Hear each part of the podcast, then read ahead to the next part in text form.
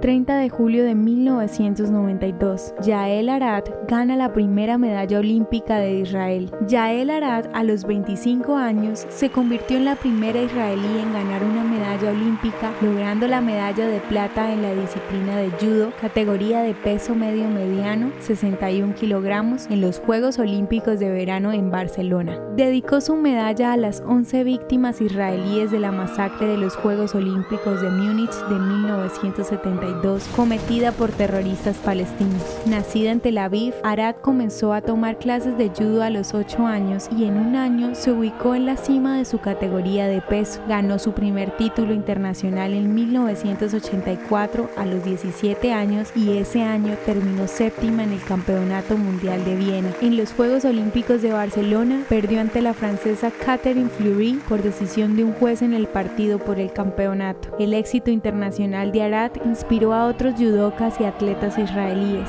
Durante los Juegos Olímpicos del 2016, cinco de las nueve medallas de Israel se obtuvieron en judo, incluidas dos de los Juegos Olímpicos de Río del 2016.